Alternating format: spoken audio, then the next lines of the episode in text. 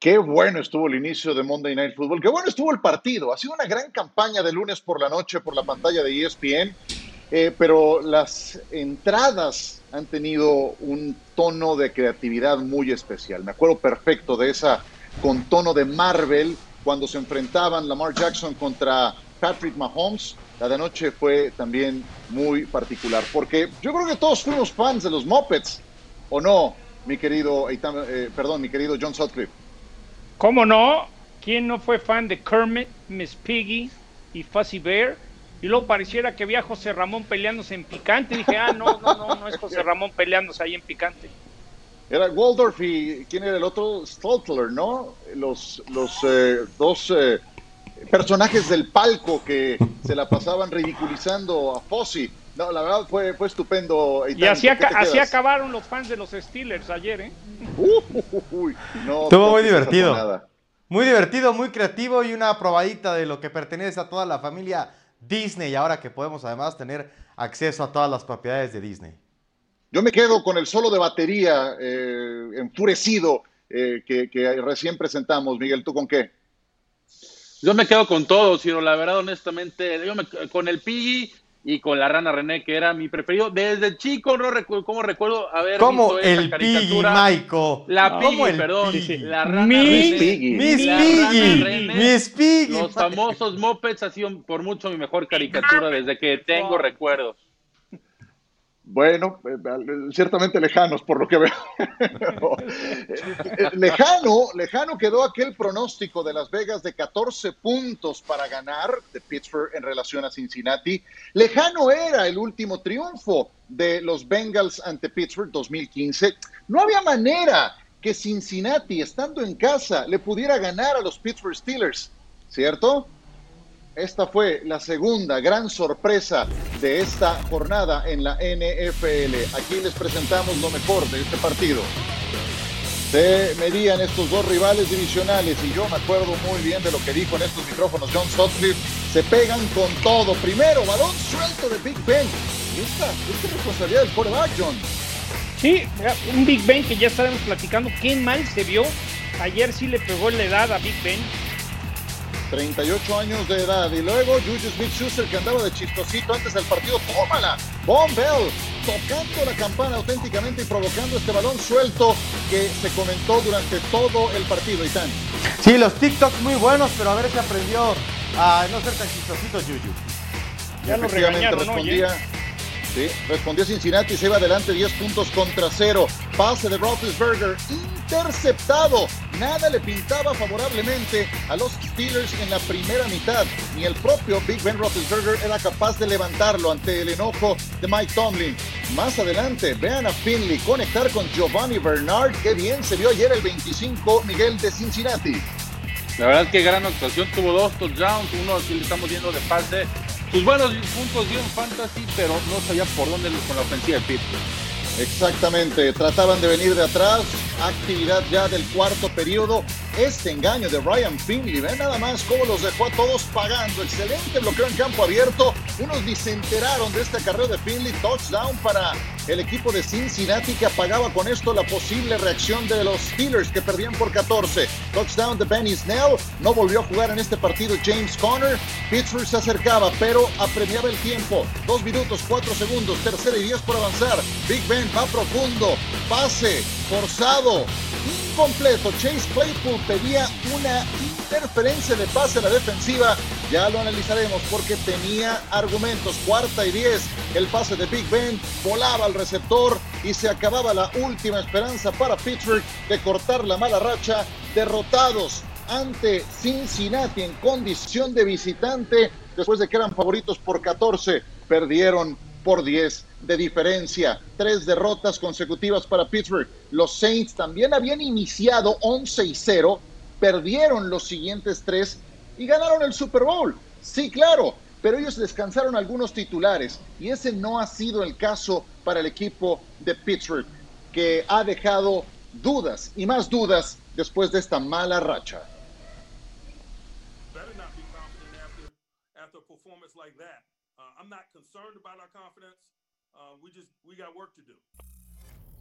I don't think anybody uh, that plays this game uh, in, at any level, um, uh, whether it's week one or week 16, feels 100%. So, um, no, I would say that I don't feel 100%, but I'm not consistent enough. It affects the offense because the ball's in my hand every play. I'm just pissed off. We just lost a ga- damn game, and um, I think that's the way our team feels. Um, we're not feeling sorry for ourselves, but we gotta we gotta get the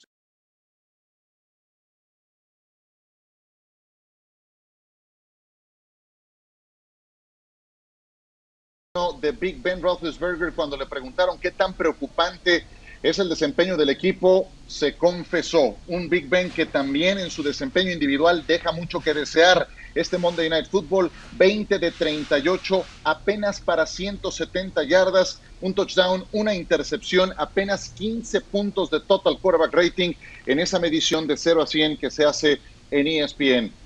Señores, les pregunto, ¿quién es el responsable de esta nueva derrota de Pittsburgh, John? Se la tenemos que cargar a Big Ben por, por lo importante que es para este equipo. Estaba viendo unos números. Uno de 12 en pases de más de 10 yardas, 8% de efectividad. Y cuando se tomó más de dos segundos y medio para lanzar, solamente obtuvo 22 yardas. Es decir, conmigo como que él pensó que podía meter el pase y llegaba tarde y ahí estaba el defensivo. Le bloquearon, le interceptaron. Ayer fue el típico que una de esas grandes figuras, lo que piensa su cuerpo no lo estaba haciendo, no le respondía la repetición muscular y fue la primera vez que dije, oye, este Big Ben por primera vez lo veo viejito. ¿Lo ves eh, al borde, qué quieres decir, al borde del retiro? ¿Lo estás retirando No, con este no, comentario? no, pero que ese momento, Ciro, que hemos platicado tú y yo mucho de esos atletas que lo que quiere tu mente hacer no te responde el cuerpo. Y sí creo que eso le pasó a Big Ben. Es decir, Es la que- intensidad, las ganas las tuvo y el cuerpo no le respondió. Eh, Es un argumento, ¿eh? Porque tiene 38 años de edad y viene de una operación de codo y tan. Entonces, si alguien me dice que, que el final de la carrera de Big Ben se acerca, pues después de juegos como los más recientes, eh, me pone a pensar. ¿Tú qué dices?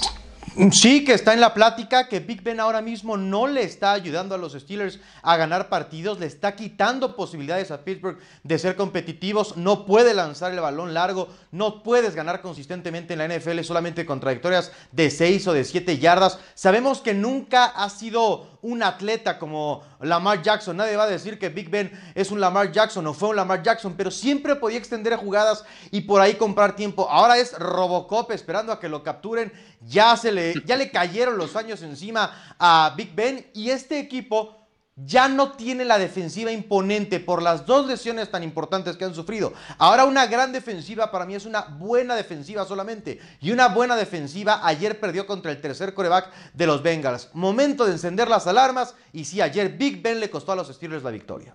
Ahora, una, sí, una defensiva que no está sin sus mejores jugadores, ¿no? Que también las lesiones le han pegado mucho a, a- a Pittsburgh, como por ejemplo Devin Bush, ¿no? Que lleva ya varias semanas sin jugando. Pero yo creo que va ahí tan más, más allá de la defensiva. Estás jugando contra una de las peores ofensivas de toda la liga. Los Bengals, por favor. O sea, si alguien te hubiera dicho, oye, van 17-0 a la mitad, pues va ganando Pittsburgh 17-0, ya está cubriendo la línea. Pero es todo lo contrario. Yo creo que el problema radica 100% del lado ofensivo.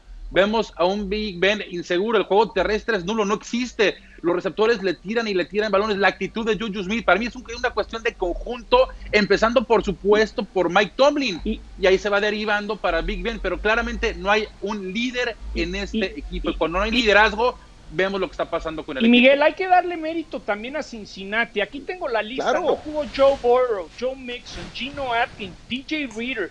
Tyler Boyd solamente jugó 11 jugadas. Y hemos criticado a veces de la- lo que está pasando en la este de la nacional. Ayer es el claro ejemplo el por qué no puedes quitar el formato que tienes. Esa intensidad, esa rivalidad de división. Ah, eh, no. Ayer lo vimos. Es decir, Cincinnati salió a Jugar su Super Bowl. a partírsela porque es el rival de cada año que recibes, que tanto odias. Y ahí quedó claro que los duelos divisionales hay que respetar. Ahora, también hay una o- otra realidad. Un equipo que no está balanceado en esta NFL no puede ganar partidos importantes. Si los Steelers todavía tuvieran a Pat Mahomes, uno entiende que lancen tanto el balón, pero es que a veces ni siquiera pueden ganar una yarda. Ayer hubo dos oportunidades de tercera y una yarda por avanzar. Ojo, con dos linieros supuestamente de Pro Bowl y los Steelers no pueden ganar yardas por vía terrestre. Más allá de que no estaba James Conner, vimos como en Monday Night en semana 1 contra Gigantes lo hizo bien Ben Isnell. Los corredores ganan yardas cuando hay huecos. La línea ofensiva de los Steelers no está abriendo huecos para el juego terrestre. Sí, yo, yo quiero agregar algo nada más a lo que dicen. Ayer, bueno, varias cosas. Cincinnati jugaba ayer su Super Bowl, ¿eh? Si así hubieran jugado durante toda la campaña, no serían uno de los peores de la actual temporada. Ahora, a estas alturas de la campaña, uno ya empieza a notar, al tiempo que vemos algunas reacciones que se presentaron en redes sociales de Ryan Shazier y también de James Harrison, a estas alturas del año, el equipo que termina coronándose en el Super Bowl se ve muy distinto a lo que vi ayer de los Pittsburgh Steelers. Al menos lleva un plano ascendente si es un equipo que va a remontar. Pittsburgh no lleva un plano ascendente, todo lo contrario. Entonces no perdamos de vista eso y ahora veremos lo que le viene por delante a los Steelers, pero dados los rivales que va a enfrentar, sí creo que es preocupante. Antes, el tema que también ha sido muy comentado es el de Juju Smith-Schuster, porque yo entiendo que sea una figura eh, deslumbrante en redes sociales, un influencer como John Sutcliffe, eh, que sea grande en TikTok y que esté haciendo su colección de bailes al medio campo de todos los campos que va a visitar. Pero eso no hace más que echarle combustible al fuego y el día de ayer creo que se dio cuenta de qué se trataba.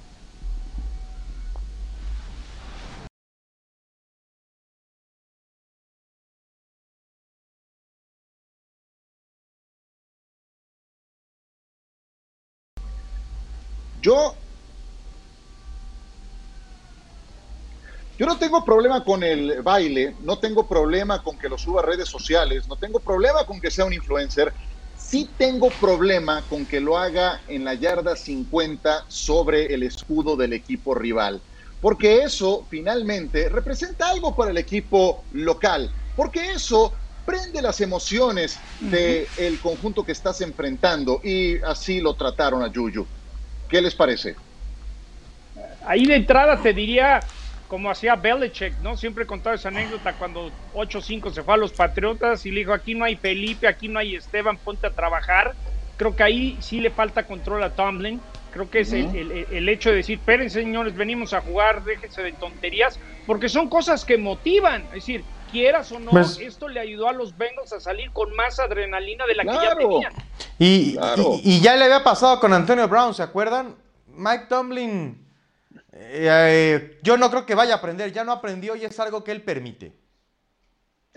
Sí, ahí está la respuesta justamente en redes sociales del equipo de los Bengals. También aprovecharon para la burla. Sí, eh, te quieres burlar, pues ahí te va. Eh, entonces sí, terminas prendiendo las emociones del equipo rival y aquí tal cual. Tentaron al Tigre y lo enfurecieron más. No sé si quieras agregar algo más, Aitán, estabas comentando. No, solamente se acuerdan que ya le había pasado a Mike Tomlin que no lo ha sabido manejar entonces ahí, ahí es algo que quizá como coach tiene que darse cuenta. Nunca, nunca estará bien, pero venían de derrotas consecutivas y el propio Juju tampoco es que sea de Andre Hopkins o Julio Jones también. Tiene que ganarse ese lugar para hacer, entre comillas, lo que quiera en la NFL. Sí, sí. es que es algo muy lo que comentaba. No, no, vemos, no vemos liderazgo en este equipo. Simplemente cada quien hace lo que quiera. Entiendo que Mike Tomlin hasta cierto punto se me hace un buen coach, pero no es un buen líder.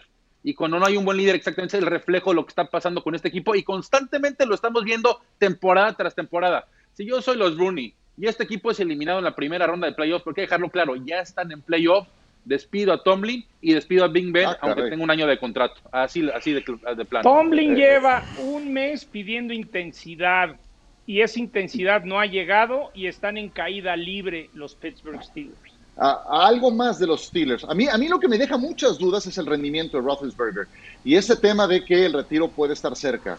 Eh, va a cumplir 39 años en marzo, el 2 de marzo. Y, Aunque... es, y, no es el 39 años más fitness de, de, la NFL, ¿eh? Todo lo contrario. ayer Adam han corrido en tercera sin aceite. Dijo que quiere volver para 2021 Big Ajá. Pero pesando cuánto? Es que honestamente... Por, eso. Físicamente hay que ver a Big Ben cómo está. Y llega, llega un momento en que a estas alturas del partido, pues todas esas lesiones te pagan, te, te cobran una factura más pesada. Colts y Browns, los próximos rivales. ¿Qué me dicen? ¿Qué me dicen? Vuelve a ganar Pittsburgh, porque todavía puede perder la división, ojo con eso. Para perderla tendrían que caer ante los Colts y ante los Browns en condición de visitante. Vuelve a ganar Pittsburgh el resto de esta temporada. John, primero, venga. La verdad me encantaría que, que perdiera contra los Colts, eh, aunque yo dije hace unas semanas que ganaban sus últimos cuatro para que se tengan que jugar en el último Sunday Night contra Cleveland. En estos momentos, lo que estoy viendo, los Colts deben de ganar el partido el domingo y el último en casa contra De visita. Cleveland. Sí creo que todavía pueden ganar uno y perder uno de los dos que faltan. Eitan, Eh, yo creo que pierden contra Indianapolis. Los Browns juegan contra los Jets. Deben ganar ese partido los Browns. Y creo que en Sunday night se va a definir el norte de la americana. Y le sigo poniendo mis fichas a los Steelers. Al final, la experiencia, el haber estado ahí, Yo creo pienso que van igual. a sacar uno de los dos. ya me estoy saboreando Sí. ese partido. Miguel. Oigan, y sí, fíjense, antes de entrar a mi pronóstico, yo creo que contra Indianapolis van a perder, pero ojo, ahorita son favoritos los Colts y ya estamos hablando del momio de la semana 17, es decir, Cleveland ya le da cuatro puntos a Pittsburgh para la semana 17, pero estoy de acuerdo con mis compañeros, yo creo que es el típico juego que Mike Tomlin suele ganar y creo que Pittsburgh va a acabar ganando la división, pero en playoffs puede ser de un juego y vámonos. Perfecto, muy bien. Pues qué, qué buena plática, la verdad, qué buena plática. Vamos ahora con las jugadas con imaginación.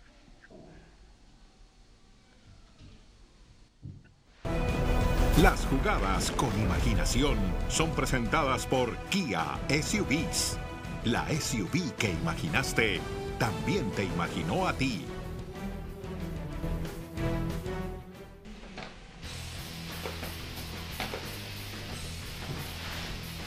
Qué buen tema este de los Steelers y qué, qué buena noche la que tuvo Giovanni Bernard rompiendo tacleadas de la defensa de Pittsburgh, que como dice Seitan ya no ha sido tan buena. No, se notan las ausencias de dos hombres muy importantes y acá inclusive fallando jugadas que pensaríamos harían de rutina en otros momentos. Inclusive extrañan al suplente Robert Spillane. El golpe de Von Bell ahí quedó John. No, ya les dije, salieron físicamente los Bengals, empezaron a tomar confianza, como su ofensiva pudo cumplir, pues la defensa dijo, todo nada, no tengo nada que perder. Efectivamente. Y la número uno la hizo Ryan Finley. Qué manera de engañar, Miguel. Sí, qué mar- pero a todo, hasta el camarógrafo prácticamente, si vemos Sí. la acción de Minka Fitzpatrick, Minka Fitzpatrick que estaba esperando la corrida y cuando ve el hueco por completo, Finley dijo, no, imposible llegar y tuvo una línea abierta para la anotación. Qué entretenido estuvo el Monday Night Football que presenciamos con el relato de Lalo Varela y el análisis de Pablo Viruega. Hablamos de Drew Brees al volver después de la pausa. Pánico o paciencia con su desempeño en el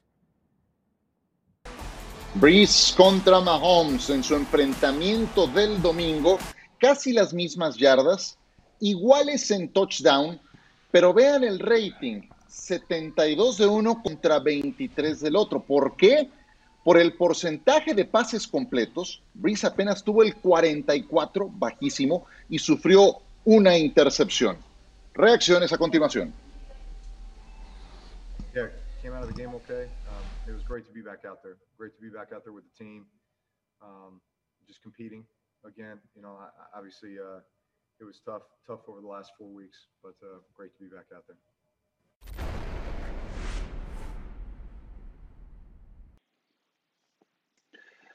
Llevamos duro y duro con el tema de Drew Brees. Pánico o paciencia con su desempeño, específicamente, Itán, con su regreso a las canchas este domingo. Pánico, Ciro, pánico para los Saints porque no se vive en Drew Brees. Yo creo que la mayoría sabíamos que no iba a estar al 100%. No estaba Michael Thomas, hay que darle eso, pero esta derrota significa que los Packers pueden asegurar la siembra 1 de la conferencia nacional y sabemos que Drew Brees no es el mismo coreback estando fuera de su domo que en un eventual duelo en Lambeau Field en la final de la conferencia nacional. Yo creo que es pánico, que es el último tren de Drew Brees y que no se ve bien el panorama para los Santos que están armados y que su objetivo es ser campeones del Super Bowl. Sean Payton y Drew Brees, si no ganan el Super Bowl, tienen un tache para esta temporada. ¿Serás paciente, Miguel, o no? No, yo estoy de acuerdo con Eitan. Pánico, sin duda, esta ventana está prácticamente cerrada. Es la última temporada que teníamos o tenemos la posibilidad de ver a Drew Brees ser campeón. Y no nomás es Drew Brees, recordar que Michael Thomas está lesionado. Va a regresar para playoffs, pero no sabemos cómo va a regresar. Y Ciro no completó ni el 45% de sus pases contra Kansas City. Empieza muy bien la temporada en Nueva Orleans, lo hemos visto los últimos años, pero llegan los playoffs y es exactamente cuando se cae yo si fuera aficionado a Nuevo Orleans, si estuviera muy apanicado por la situación del equipo, porque veo muy difícil, tú lo dijiste, que vayan a Green Bay y ganen con el frío ahí en Lambeau Field. Eh, eh, ¿Qué ángulo nos ofreces, John? Para mí es una paciencia, obviamente con algo de inquietud. Ves que tuvo uno de 10 en intentos de tercera oportunidad contra los Chiefs y dices, ¿qué está pasando con Drew Brees? Pero lo, tienen dos partidos para agarrar su camino, ver dónde va a entrar Michael Thomas en esto. También ha perdido a Michael Thomas. El juego que vamos a transmitir para ESPN 2 en Centroamérica, el 25 de diciembre reciben a Minnesota y luego cierran con Carolina. Entonces, le costó trabajo lo de las lesiones. Yo digo paciencia, déjenme ver cómo terminan los Santos las últimas dos semanas. Ustedes previo a los playoffs. Muy bien, ¿les convenció el argumento de John? Eh, ¿Algo para cerrar este, este tópico? Eitan Miguel. No, yo solamente, o sea, otra vez, creo que el escenario de Lambo Field con Drew Brees a su edad, él desde hace muchos años no es el mismo coreback fuera de un domo que en un escenario controlado. Y creo que lo de Lambo Field puede ser probablemente el peor escenario al que puede enfrentarse Drew Brees. No es Los Ángeles, donde el clima no es tan rudo, probablemente Seattle, donde puede llover, pero las temperaturas de Lambeau Field y de Green Bay le van a complicar mucho. Y ojo, aquí estás dando, perdón, Ciro, aquí está dando en el caso, yo lo di hace rato, en caso de que fuera, el digamos, a playoffs, ¿no? Estamos asumiendo que ganarían los dos primeros partidos de playoffs pero no se me haría nada raro como ha sucedido, como fue la temporada pasada con Minnesota, que los eliminen en la primera ronda porque Drew Brees no llega claramente al 100% a, playoffs y Michael Thomas no va a estar al 100%, es lo más preocupante. lo que pasa es que, Titán ya se brincó hasta el juego de conferencia si es que lleguen. Yo lo que digo es, anduvo muy golpeado, tiene dos semanas contra rivales a modo, si lo podemos ver así, para que vaya agarrando la confianza y su ritmo y pueda llegar bien a la postemporada. Que no es el mejor equipo, no es el mejor coreback en estos momentos, pero tienen dos juegos para encontrar rumbo y confianza. Yo solamente agregaría un argumento para la paciencia. Hay defensa y ese argumento se llama Michael Thomas, precisamente. No lo ha tenido en toda la temporada. No han estado juntos en todo el año. Se lesionó en la semana 1 Michael Thomas cuando él regresó, Breeze estaba lesionado y ahora que regresa Breeze, Thomas está indispuesto. Entonces, es como si a Montana le quitas a Jerry Rice, a su Jerry Rice. Es como si a Brady le quitas a Gronkowski, su principal blanco. Entonces, yo quiero volverlos a ver juntos y ahí entonces vemos qué alcances tiene el equipo de New Orleans para esta campaña. ¿Cómo han sido los cierres de temporada de Drew Brees en las eh, últimas campañas? Pues nada mal en el 2019, 15 touchdowns, 0 intercepciones. Mal, mal, mal, si ustedes ven, tampoco ha estado. Solo que no ha estado tan bien como sus inicios de temporada, si queremos verlo desde esa óptica. Muy bien, vamos ahora con los Rams. Cam Akers contra los New England Patriots en jueves por la noche estuvo deslumbrante, el mejor partido de su carrera. 29 acarreos, 171 yardas. Pero después contra los Jets apenas 63 y salió lesionado. Está fuera entonces por tiempo indefinido. Eh, apenas ahora, sobre las últimas semanas, es que los Rams han descargado en este novato el peso del juego terrestre. Antes lo repartían con sus tres corredores que tienen. Y hoy que está indispuesto, se levantan las interrogantes, se prenden los focos rojos. Pero, ¿qué tanto Voy contigo primero, Miguel. Pánico paciencia para la situación de los Rams en adelante en la campaña.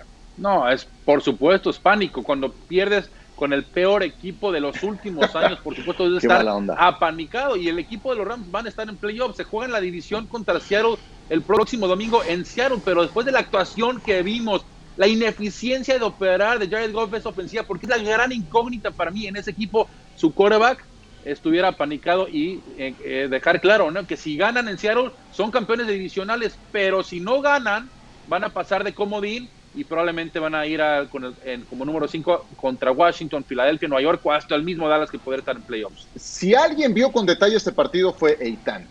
Te escucho. No me hables de los Rams, Ciro. Qué mala onda que me hagan hablar de los Rams, ¿eh? No se me va a ¡Les olvidar. ganaron! ¡Les Eso es lo que más duele, pero bueno, vamos a hablar de los Rams ya que me obligan.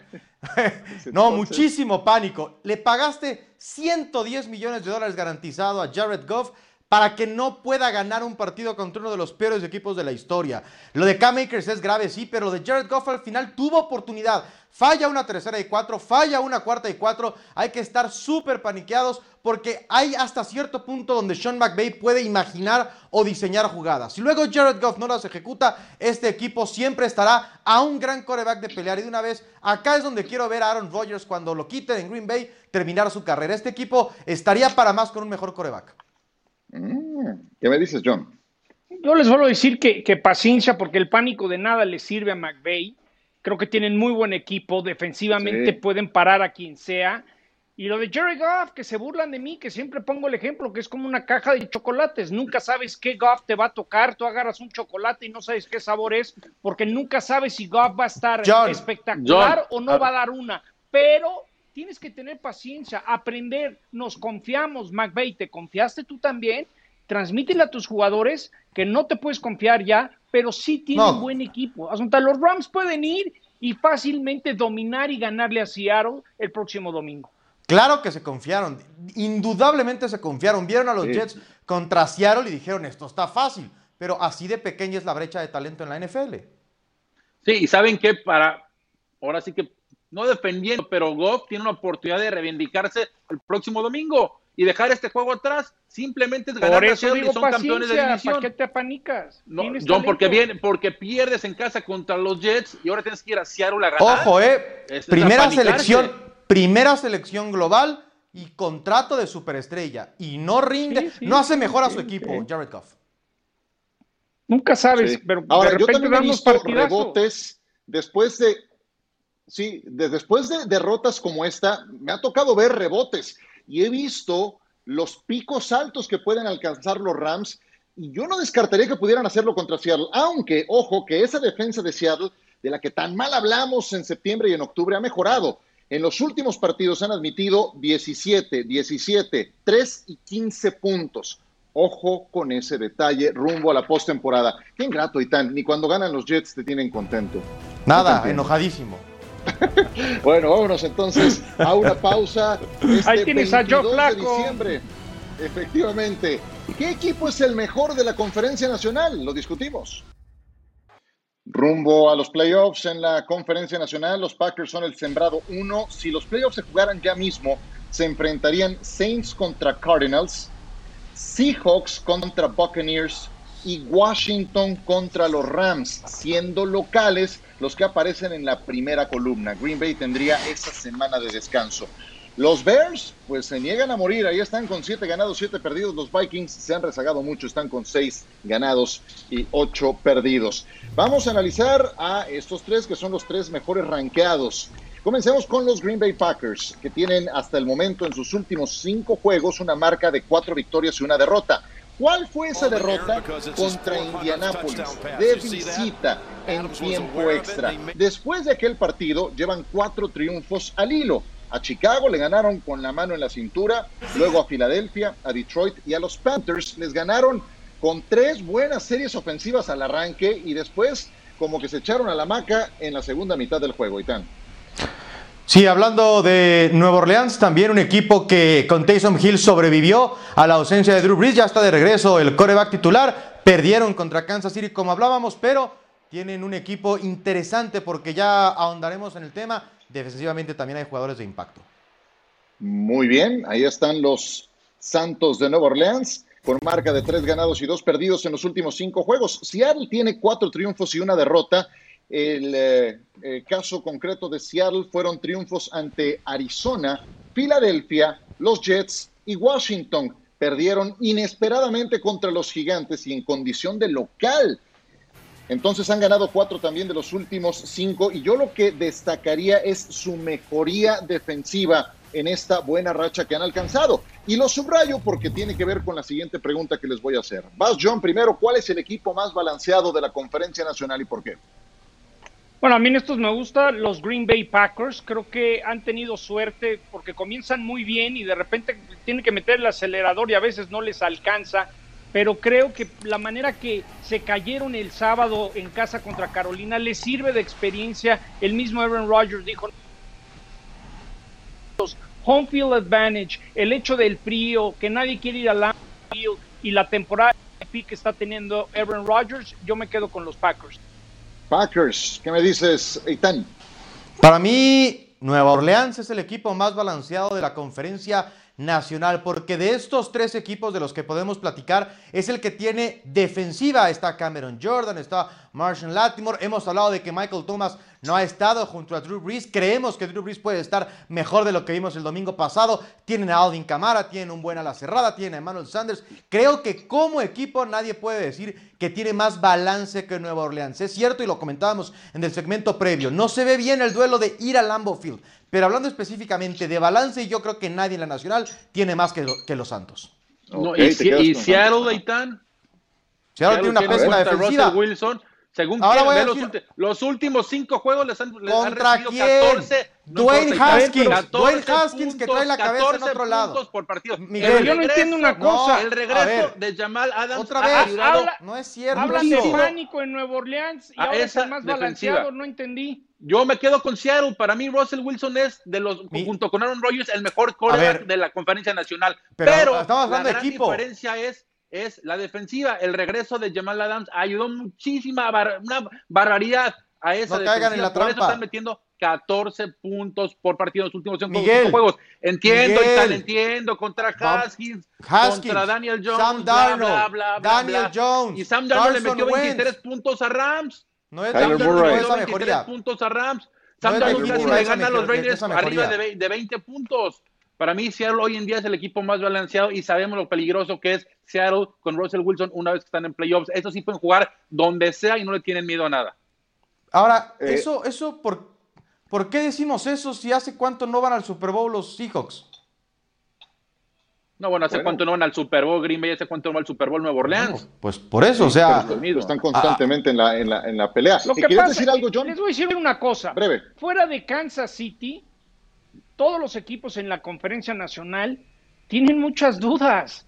Hasta Green Bay tiene sus dudas, Nueva Orleans, y decir, está, yo creo que vamos a vivir unos playoffs del lado de la conferencia nacional de muchas sorpresas, porque realmente no hay ese equipo que digas, nadie lo puede parar. Sí, y creo que vamos porque- a ver muchas sorpresas. Por ahí Tampa Bay, ¡pum! Se enracha, Sí. por ahí Arizona se enracha. Yo creo que va a haber muchas sorpresas del lado de la conferencia nacional. De la americana está Mahomes y creo que él va a poner orden. Sí, porque me decían hace un momento, Nueva Orleans porque tiene defensa. Sí, pero tiene las dudas de Drew Brees. Y del otro lado dices, bueno, me quedo con Aaron Rodgers, pero a mí al menos me queda la duda de su defensa contra la carrera. Les respondo después de este fin de semana cuando enfrente a Derrick Henry.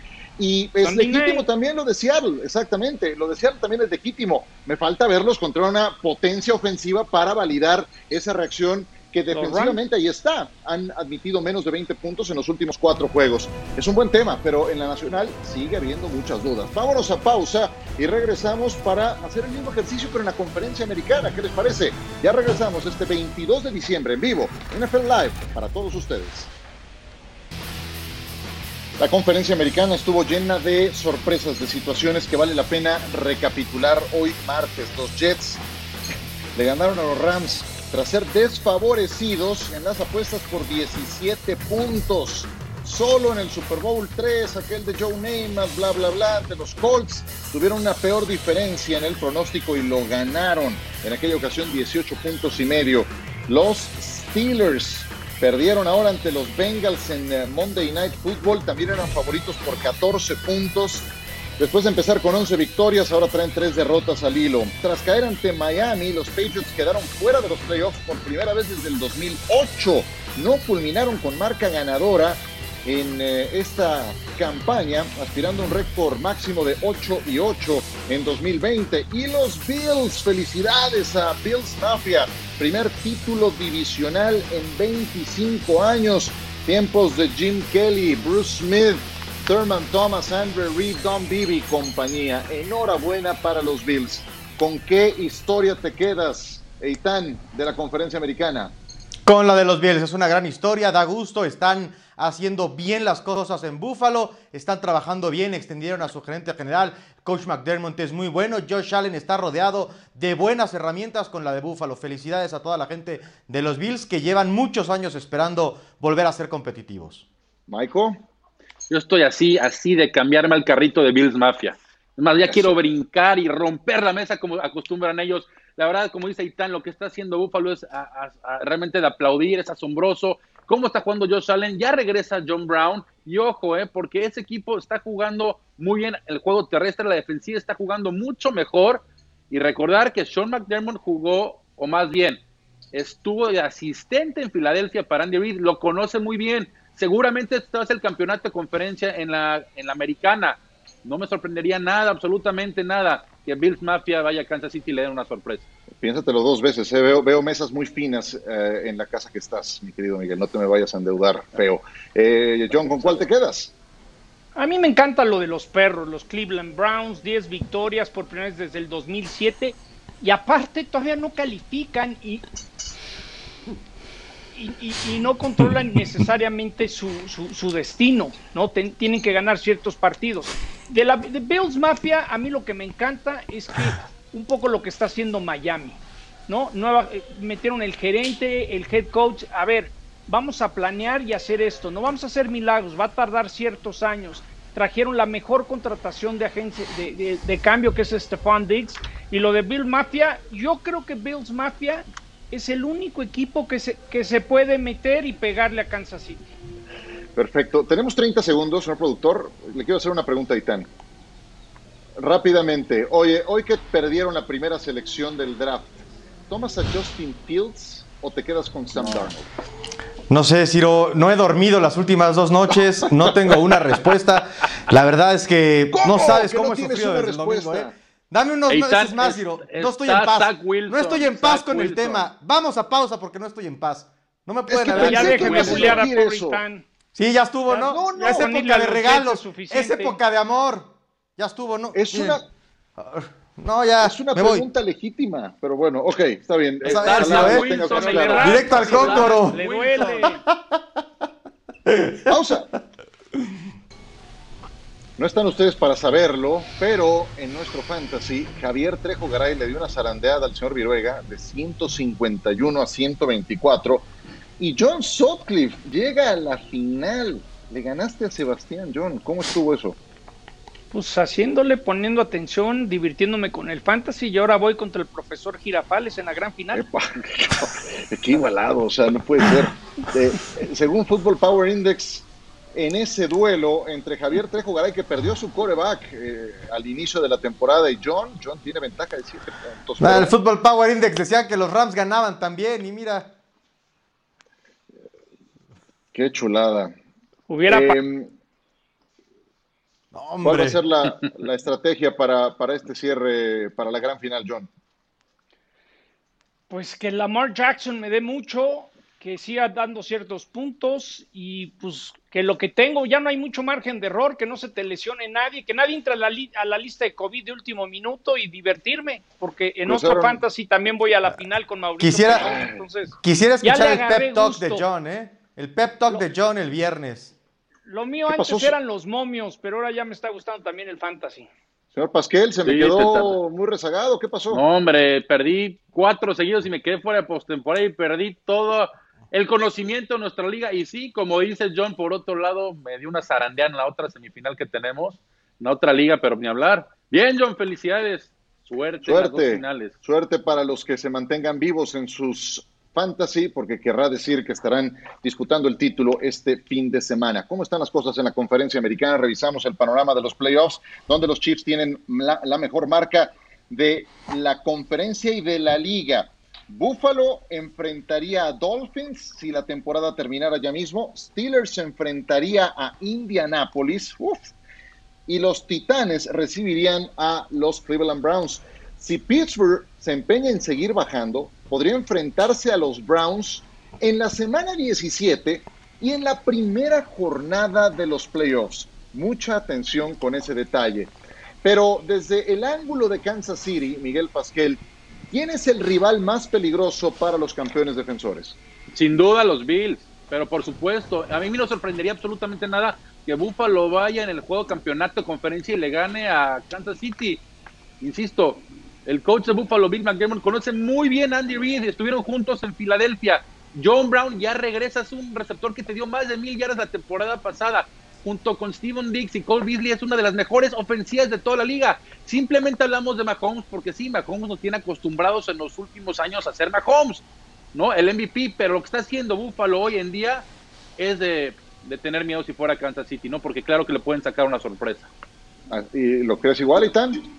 No, yo creo que un equipo como Indianapolis podría meter en problemas a los Chiefs de Kansas City. El año pasado les ganaron en un Sunday night, tienen muy buena defensa, tienen juego terrestre, tienen buenos alas cerradas. Creo que son un equipo que puede hacer un partido más corto, quitarle o robarle algunas posiciones a Pat Mahomes, tener una ofensiva sostenida. Philip Rivers no ha ganado nunca un partido grande, pero es un gran veterano, así que yo creo que una buena versión de los Colts no le sería fácil de vencer a los Chiefs. Oye, jugadorazo el Jonathan Taylor, ese de Wisconsin, ¿eh? novato, qué bien está cerrando la campaña. John. A ver, un equipo que no vende mucho, que no tiene tantos reflectores, pero muy eficiente, son los Titanes de Tennessee. Derek Henry, me imagino un juego de conferencia con mucho frío, viento en Arrowhead, en un Ryan Tannehill que sabe mover las cadenas, que no comete errores, que puede funcionar en play action. Ojo con los Titanes y otro equipo que si se, alca se, alcanza a meterse en los playoffs como comodín, y hemos visto comodines ganar el Super Bowl, los que están agarrando muy bien su camino son los Ravens. Yo quiero ver dónde van a acabar esos Ravens si se meten a la postemporada, ¿eh? Y buen punto, John, porque no van a volver a perder. Los Ravens, el calendario que tiene es muy accesible.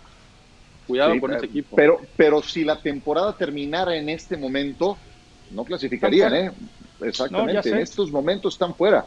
Pero, pero bueno, ahí hay oposición para Kansas City.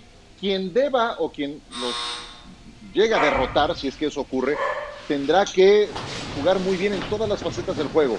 Te obligan a jugar casi perfecto, ofensiva, defensivamente y en equipos especiales. Siempre encuentran el camino hasta ahora de la victoria. Vámonos a mensajes, regresamos con más y cerramos esta emisión de NFL Live con todos ustedes. Ya se llevó a cabo la votación para el Pro Bowl. No habrá tazón de los profesionales, pero sí hay selecciones. El más votado, Patrick Mahomes, seguido por Russell Wilson, Derrick Henry, como no, después de semejante campaña, Travis Kelsey, número 4, y el top 5 lo completa Aaron Rodgers. Todos más de 300 mil votos. Nos queda un minuto, la última y nos vamos. Miguel Pasquel. Pues nada, hay que seguir de cerca la situación en Washington. ¿Quién va a ser el quarterback el próximo domingo cuando enfrenten a Carolina. Podrían ganar la división, entonces hay que estar checando ese tema. Ahí están. Josh Rosen firmado a los Niners al roster activo, estaba en escuadra de prácticas de Tampa Bay. John. Que sigo, sigo diciendo que los cafés de Cleveland son una gran historia este año, por más que me regañen y digan que tenía que haber hablado de otra cosa.